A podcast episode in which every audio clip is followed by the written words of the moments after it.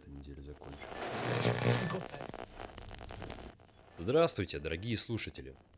Доброго вечера желать не буду. Вы и так знаете, что произошло на этой неделе. Давайте сразу к новостям. В среду утром на пересечении улицы Достоевского и Заречным переулком была найдена Раиса Крещатникова. Ее горло было перерезано, а ногти обломаны. Так сказали следователи после первого осмотра. Жертва сопротивлялась и пыталась дать отпор нападавшему, поэтому цеплялась за землю и за его одежду, стараясь спастись. На этот раз не может быть никаких вопросов. Убил совершенно точно человек. Рядом с местом преступления не было найдено орудие убийства. Но можно точно сказать, что в Ущеде объявился маньяк. Конечно же, власти города все еще пытаются выдать происходящее за цепь случайных совпадений, чтобы спихнуть на туман. Это можно понять, я и сам с трудом сначала верил в возможность появления серийного убийцы в городе. Давно у нас такого не было. Но после происшествия в среду и жители, и даже в полиции уже уверены в том, что туман здесь ни при чем. Вот уж не знаю, что будет дальше, но следователи, взявшие это дело, точно не оставят все просто так. Говорят, что дело передали Дмитрию Свободину, молодому следователю Ущеди. Честно, не ожидал услышать его имя, поскольку он долгое время не выходил на работу из-за депрессии. Потерять двух друзей в один день тяжело. Сам не представляю, как бы пережил такую утрату. Причем, что оба работали в полиции, вместе с Димой расследовали мелкие дела. И вот один попал под туман, а другой повесился у себя дома. Не знаю, правда, насколько это этично озвучивать подобное в эфире, но допросит меня Дима – и вряд ли он меня слушает. Тем не менее, я лично с ним общался. Человек он неразговорчивый, но отвечает четко и по делу. Свою работу любит, что в целом видно. Поэтому я полагаю, что ему удастся... Эм, да какую он работу свою любит? Он грубый наркоман, который при первой же возможности свою зарплату спускает на героин. Эм, ну, слух о героине долго ходил, но я не думаю, что это правда. Посудите сами. Разве героинозависимые смогли бы работать так упорно, как делает это Дима? Сомневаюсь. Лучше такими слухами не разбрасываться. Клевета все-таки. И да, я искренне верю, что Дима раскроет это дело и быстро найдет убийцу. Передаю глубочайшие соболезнования семье Раисы Крещатниковой. Близких у Раисы не так много, и лично я ее не знал, но каждая смерть в Устчиде – большая потеря для всех нас. Что до других новостей, сегодня я, как у нас уже заведено, расскажу об аномалиях.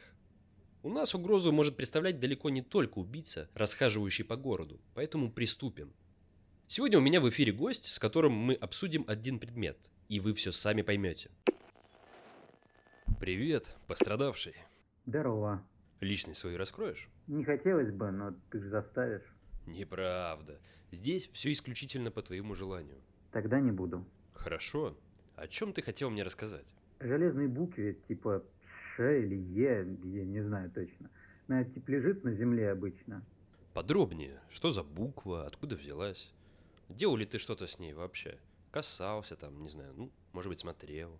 Да она типа лежала, я с ней ничего не делал. Слышал, типа, что такие буквы валяются, если на них глянуть, то кукухой поехать можно. Не совсем. Вроде как исчезают только люди, верно? Да, Блин, я думал, что это все выдумка, поэтому что-то как-то, ну, увидел, лежит и лежит железка. Ну, я типа голову поднял, и все пропало. Я сначала думал, что пацаны прикололись, убежали. Но там еще старуха это была, тоже куда-то делась. И какие же были ощущения? Я плохо помню. Осмотрелся вокруг. Никого нет. Ни машин, ни пацанов с уника, ни патрулей. Бабка куда-то пропала. Ну, я пошел, город ощущался пустым совершенно. Зашел в магазин, там тоже никого. Ну, что-то походил, походил, вдруг услышал, показалось мне, что друган меня окликнул. Я развернулся, смотрю, он там стоит.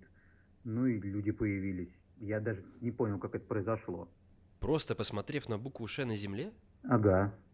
Спасибо тебе за историю. Это было очень полезно для нашего эфира. Да не за что. Вот так и бывает, дорогие слушатели. Сначала идешь себе на остановку, а потом проваливаешься в мир без людей.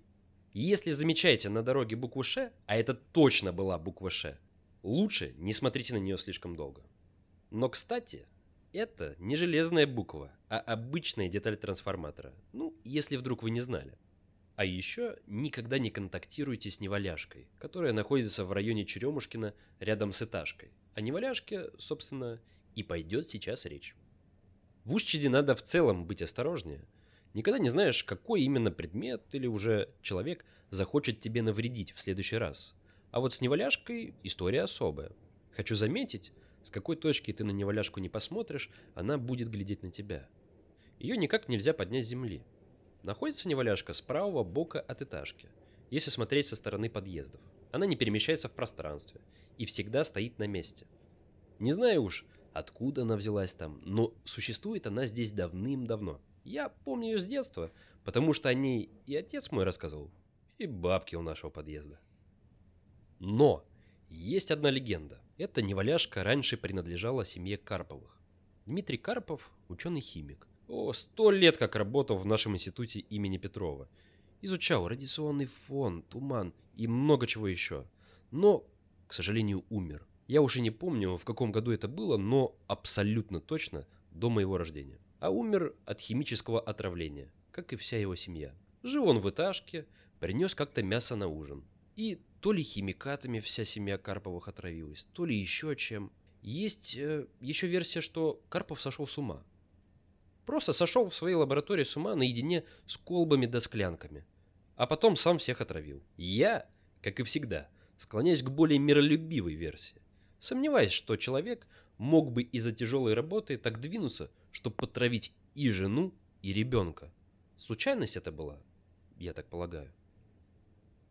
По словам соседей, неваляшка у этажки тогда и появилась. Говорят, что дух ребенка Карповых, Василисы, вселился в неваляшку – и теперь, стоит ее только коснуться, получаешь химический ожог. А еще она начинает жутко и быстро качаться из стороны в сторону. Недавно с ожогом от неваляшки ушел мальчик Петя Поволжный. Напоминаю всем родителям, если вы бываете с детьми рядом с этажкой, следите за своими чадами, чтоб не трогали неваляшку. Петя играл с друзьями, а неваляшку тронул случайно. Именно мама Пети, Екатерина Поволжная, настоятельно рекомендовала мне предупредить всех. Так что, еще раз предупреждаю, не трогайте неваляшку. А сейчас наш эфир подходит к концу. Погода на следующей неделе дождливая. Не забывайте зонтик. С вами был Гора Якин. Берегите себя.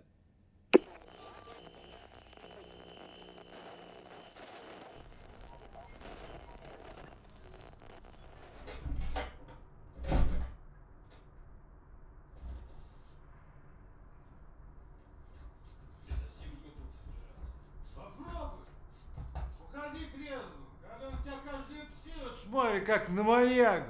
И ты решил все усугубить? Тебе легко говорить. Ходишь в белом пальто и учишь всех жить. Сядь уже, а? Иди ты!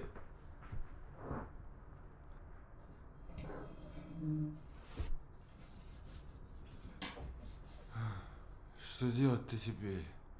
Хер знает. Сидеть тихо и не провоцировать. Как думаешь, а кто убил-то? А? Откуда я знаю?